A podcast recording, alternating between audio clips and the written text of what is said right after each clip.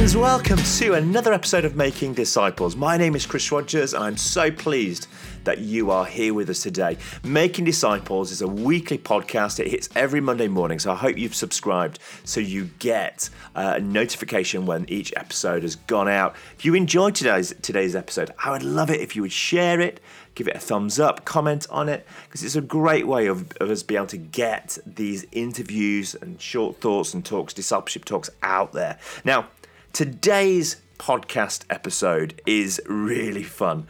It's with Reverend Christopher Lee. Now, that is not Christopher Lee, the actor, because he passed away a number of years ago. This is the Reverend Chris Lee, and he's been described by the BBC as an internet sensation. He's been described as the hot priest doing 60-second sermons. Now, I'm going to leave that totally up to you, the hot priest thing. But what I will say is this. Chris has found himself in a moment in time where he has a great opportunity to share the gospel, the love of God, the grace of God, the presence of God, using Instagram, 60-second sermons. And he does it with such beautiful simplicity that he is definitely worth kind of tracking down. So if you are on Instagram, go to RevChris7 and you will find him there in his 60-second sermons. But friends, you know, if you find this interesting, then I would love it if you give it some thumbs up. Give us a comment, give us a share. So here, friends, is today's episode with Reverend Chris Lee exploring the internet, how we can use it, how he uses it, and how he's using it to get the gospel out there. So friends, hope you find this helpful. Grace and peace.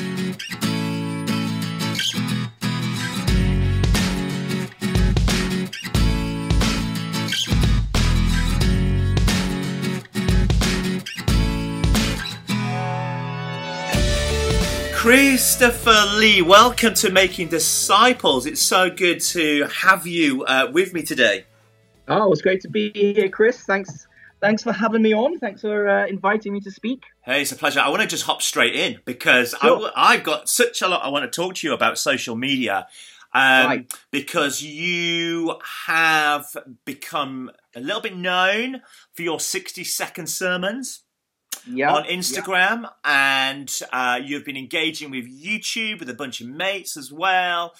So I just wanted to sort you out, how did you get involved with the social media stuff? What got you doing the 60-second sermons? How did you get pulled into YouTube? Just tell us a little bit of that story. Yeah, it's interesting. So when I did a curacy at a church in central London, and then, you know, coming to the end of that curacy, I was like, the bishop was asking me to look at different places. And eventually I accepted the incumbency at where I'm at now, which is St. Saviour's Church, Wendell Park.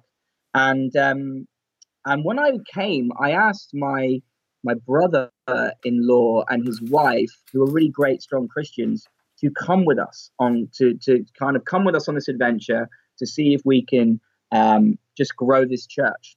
And the church was probably about 12 people. They'd been in interregnum for 2 and a bit years. It was a difficult place. The people were tired. They'd been just trying to keep the roof on and the doors open, and they didn't have the in a sense a consistent leadership. So I came along and tried to just love them and help them, and I asked Ollie and Lizzie to come with me. Anyway, they said yes. They came and lived with us, and that was great. And while he did this, he just started this YouTube channel called Korean Englishman with a good friend of his called Josh. And so Josh ended up actually moving towards us as well, and moved out here to West London. And the two of them set up their business around here and then would come and worship with us. And while they were doing this, they said, "Oh, Chris, we'd love you to come on, you know, to be on the channel with them." And so I did. I went on and I tried some Korean food, because what they did is they started this channel in which they would do a kind of cultural exchange thing where they would have English people experiencing Korean culture, because I knew nothing about Korean culture, South Korean culture. Mm. And so I would try food and comment on it. And early on, they said, "Oh, why don't you just keep your collar on?" because, you know, the first time I did it was like after a service or something. And I said, should I change? And they were like, oh, no, keep your collar on. Why not? And then, you know, it became my thing. I would just always wear my collar on the channel. And then I started to become quite popular. People were commenting on me speaking, and they were intrigued about me being a priest. And and it really grew like that. And suddenly my Instagram, people would find me on my Instagram, and my following started to increase. And then as time got on and the channel became really big and really kind of a big channel in South Korea, one of the biggest YouTubes in South Korea. And they, you know, I was kept coming on. I was a consistent member of the team in a sense, and I would do videos. And one particular video kicked off a change. There's this thing called the Suneung, which is a exam that Koreans do, children do. I think they're 15, 16. I'm not entirely sure. Maybe a little bit older actually. But anyway, it's a huge exam in which, dependent on how they do in that exam, they get put into different universities. So it's kind of like a ranking system, and it's quite brutal. It's like all or nothing. It's like how you do on this exam depends on how you don't apply to university. You just get offered a place, in depending on if you've done really well, you get the best, and you've not done well, you kind of go down the rankings. And so everything depends on this exam. And we tried to do some of this exam on one of their YouTubes, and it was really difficult. I mean, we did the English stuff, and it was ridiculously difficult. But at the end of that YouTube video, they said, "Oh, look, do you want to say a prayer for the guys doing?" I just prayed. I said, "Lord, you know, bless everyone who's doing this exam. May they not find their identity in their results, but find it in you, and may they find you know, peace and strength in this time." And that prayer really just hit a tone with everyone. And, it, you know, the reaction was, you know, just quite overwhelming. People commenting on it, the fact that I prayed, and the fact that it really helping them, and the fact that we were trying to understand their stresses, and it really touched the chord with them. And then later on, the guys decided to start a second channel called Jolly. And I was, again, a guest on that. And they wanted to do more of a kind of like a priest reacts kind of thing, where I would react to popular culture or react to different things. And what happened was I came on and we did a reaction video to Ariana Grande's God is a Woman, which is a kind of, you know, her pushing the boat out, being artistic and maybe being a little bit controversial. You know, God is a woman, and what does that mean? And there was a reaction, you know, from the church in different ways, especially in America, on that. And they wanted my reaction to it. So I came on and spoke in a very kind of non-judgmental but open manner about my faith and about Ariana Grande and the video and the music. Anyway, that video went viral and got, you know, I think it's got millions of views. It's now on maybe 12, 10 million, I don't know, views. And it was suddenly, it was like my Instagram then got piled in, like people from all over the world following me on Instagram. And suddenly I was like, it hit me. And it was one of those, like, I had to grab something quite solid next to me, you know, like I had to put my hand against the wall to feel grounded, because it hit me that suddenly hundreds of thousands of people, millions in fact, were listening to me talking about Christ, and people who didn't have an opportunity often to listen to the teachings of Jesus, and they were listening to me. And, you know, my Instagram, you know, was going up, you know, 4,000 a week. And I was suddenly aware that I had this platform and this opportunity to speak the hope of the gospel into a lost generation. You know, my main following is 17 to 25-year-olds. That is the generation that's really not in church. And so I decided to be a bit more focused on what I would share on my Instagram and how I would communicate the gospel. And then one day, it wasn't even planned. It was just like I thought, oh, I'll give a little mini sermon perhaps. And then I was like, oh, I've only got 60 seconds. And then I was like, oh, let's just call it 60 Second Sermon. It was literally just off the cuff. Oh, hey, Rev Chris, 60 Second Sermon. And I just did this little sermon. And then loads of people were like, oh, this is great. Keep them coming. And then it became a thing. And I just started to do 60 Second Sermons. And I do them maybe 3 times a week. Just little thoughts, little mini theological reflections. And that's kind of a big word, but really it's just like the way in which God speaks to me, the things that I think about God. And that's just really hit a chord with people. And the social media now is, you know, I get over 1 million impressions a week, hundreds of thousands of movements to my Instagram every week. It's kind of crazy and daunting and exciting and challenging and terrifying and wonderful. And, you know, it's great. Yeah, I love the way that you just said you had to hold on to something. How, you know, one of the questions I guess it'd be worth asking is young people are so desperate for likes, to be wanted, to be viewed. How do you keep that sense of connectedness to the reality of life, to what is in some ways a digital, I don't know, it's not a false world, it is a part of our world, but it's also separate from the reality of life in some ways. There's the projection, and then there's the reality of who we are. How do you stay kind of grounded with family and everything in that, so you just don't get completely off your head in like, oh, there's all these people watching me? Yeah, I mean, I think there's a couple of things in that question. I suppose one of the things you're asking there is, you know, how do I just not get too absorbed into Instagram? But potentially another question is, how do I not become too arrogant and too full of myself? Because, you know, the comments are very encouraging. And someone challenged me recently and they were like, seems a bit like idol worship, Chris, you know, these people commenting how much they love you and all this. Yeah. And I was like, I don't know what it is, but firstly, I have this thing called the Young Franciscans, which grounds me in prayer. And so the Lord really, in his wisdom, I'm going to sneeze, I think. No, no, it's gone. Helped me form a community around myself. So I'm a third order Franciscan. I've started a Young Franciscan community, and we do daily prayer, and I live by a rule of life. So there's a connected point with Christ and community that I have very locally, which keeps me grounded. And also, I've got 2 daughters and a very strong wife. So, you know, if I get too big for my boots, you know, I have to change, you know, I'm changing nappies. I might get, you know, 30, 40, 50,000 likes on a post, but I'm, you know, elbows deep in feces as well.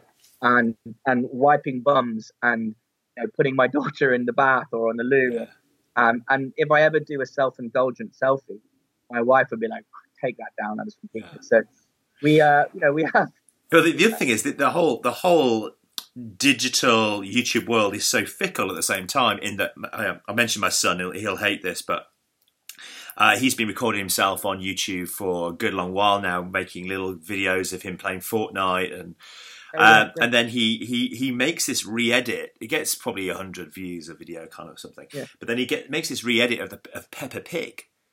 And does a different voiceover on Peppa Pig and pings it up there. Next thing you know, he's got 15,000 views of this video, and he's like what is this? Yeah, this is something really just fickle, and people want it. Mm. And so we tried one with Thomas the Tank, but that actually bombed. That didn't work. So it is a fickle world, isn't it? Which is kind of what I want to kind of go into, like for social, you know, social media, YouTube. So much of Instagram, it's a cesspool of weird stuff. Yeah. And, you know, personally, I have an Instagram page that's Rabbi Rogers, Chris Rogers, and I also have one that's a secret one that I use for my secret hobby. And I put things up for my hobby. And my hobby Instagram has got 4 times the number of followers than my real one.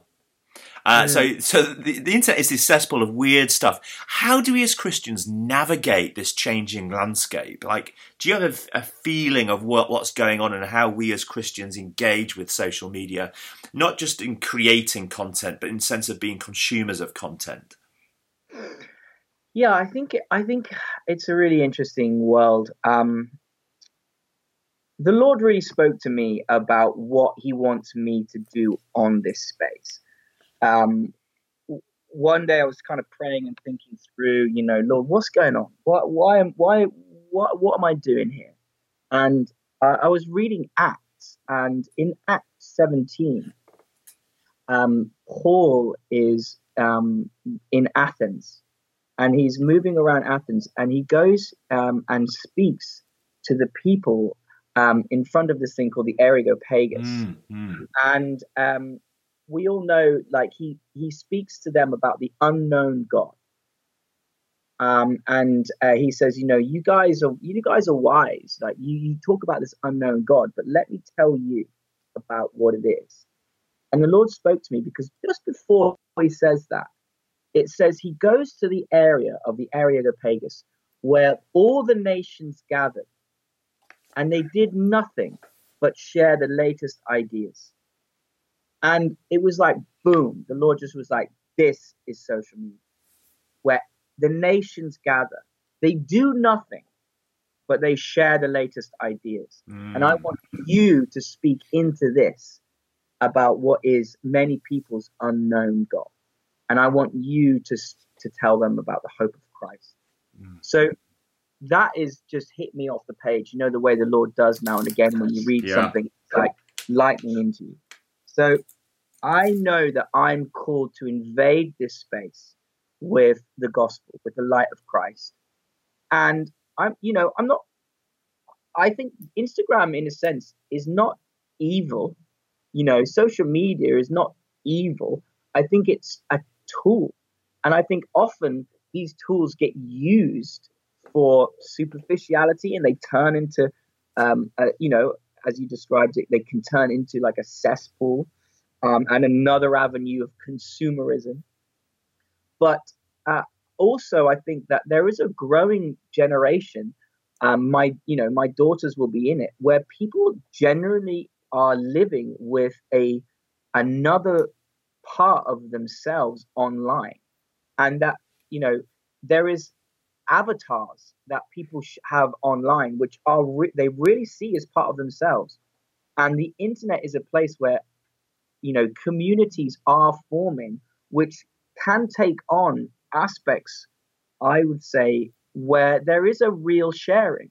Now, obviously, ultimately, in the end, I think that you need person-to-person interaction for development of, if you need it, you can't eat online, you know, but you can share personal stuff.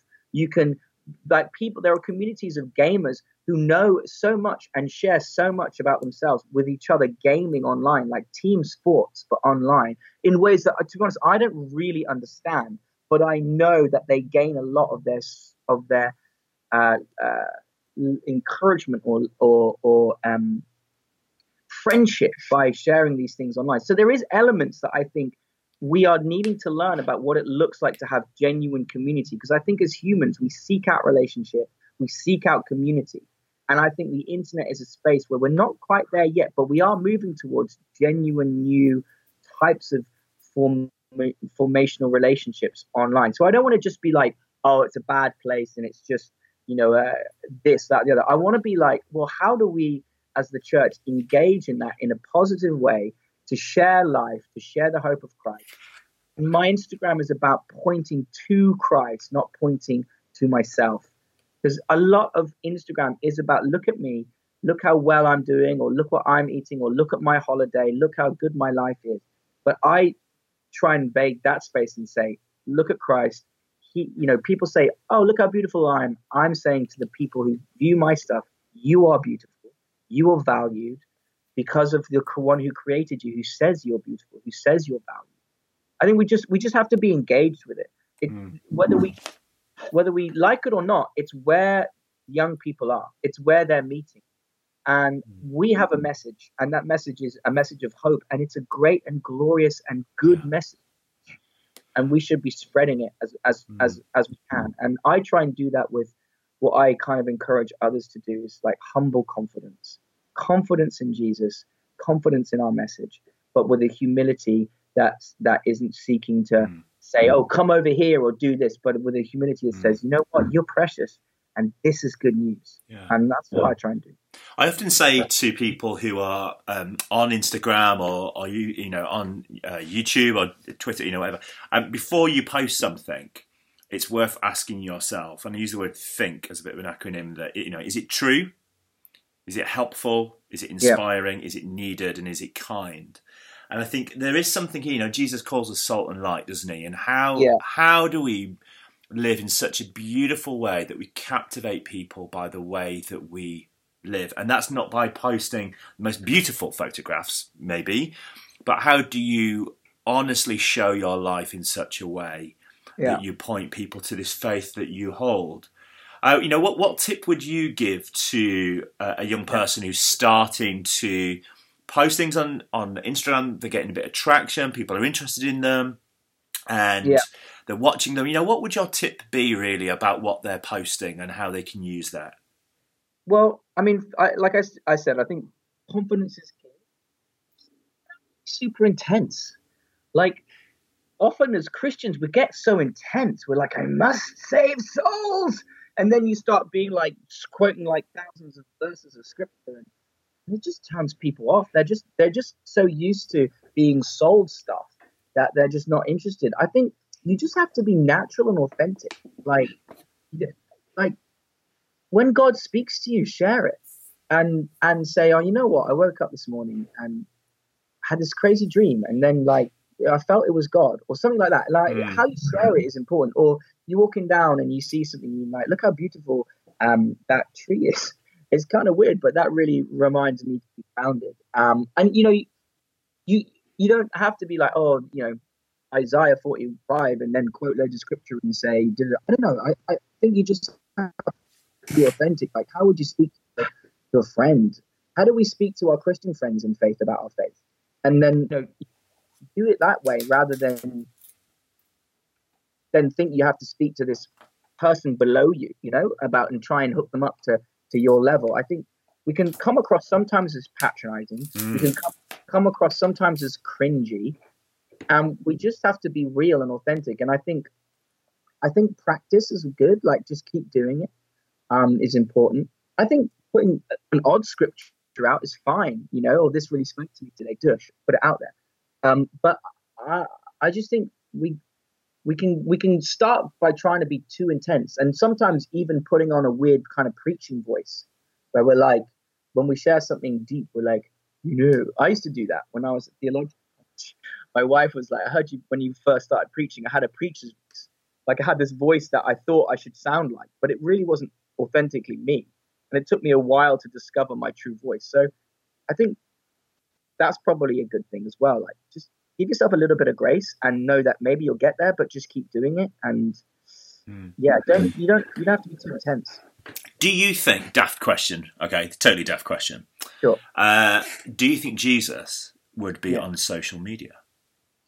If Jesus was ministering now, would Jesus be on social media? And if so, how would he use it? So, I mean, there's loads of layers to that. So firstly, I mean, definitely in ways that if Jesus was here, people would be filming and sharing. You know what I mean? That he'd be on social media whether he wanted to be or not. Instead, people would be filming and sharing. He'd be on social media that way. Would he have his own personal Instagram account? I think, you know, who knows? Maybe. You know, Jesus. It was key to him to have circles of people. So he had, you know, the 72 he sent out, like a large number of disciples he sent out. He has 12 who are closer to him. And then he has the 3, James, John, and Peter, who is close to him. And then he has the Father in him. So he has these circles of spheres around him, each with more intimacy. So I think that, there'd be... a level in which you probably have, and then a sphere outside the sector, you know, thousands. I think I've kind of landed. I've been reflecting on this myself. I've kind of landed in the same place in that I actually don't think Jesus would have his own Instagram and YouTube. I think everybody around him would be documenting Jesus and the way that he lived. Yeah. And you know, why do I say that? Jesus never wrote a book. He never wrote a policy. He never wrote down his teachings. He never recorded them, because his disciples did.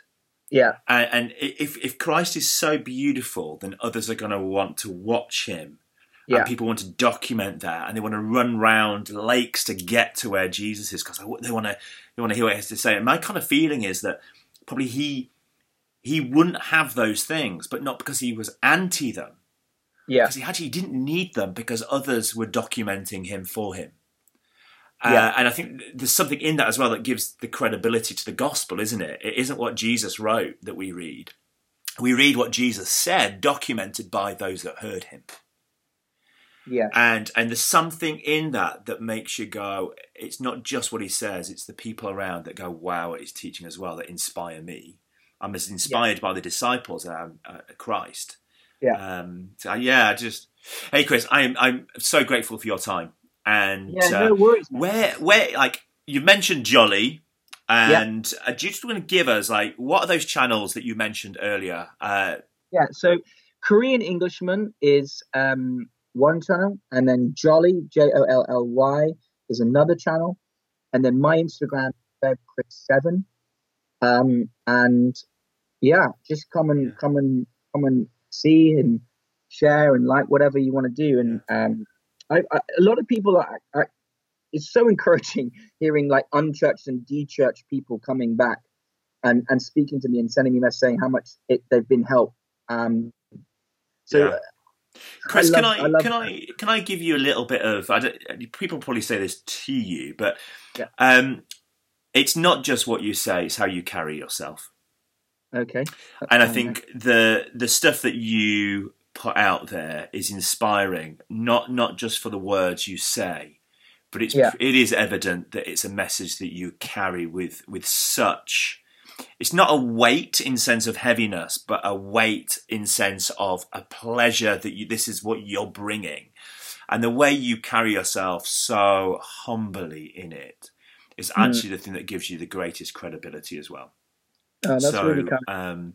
And that's not just me saying that. That's what the crew, the other guys around, we're a part of the same kind of church network, and what those guys say about you, Chris, is Chris's message is not just what he says; it's what he carries and how he lives and how he's anchored in prayer, and actually all of that is just as beautiful has this beautiful integrity to it. Yeah.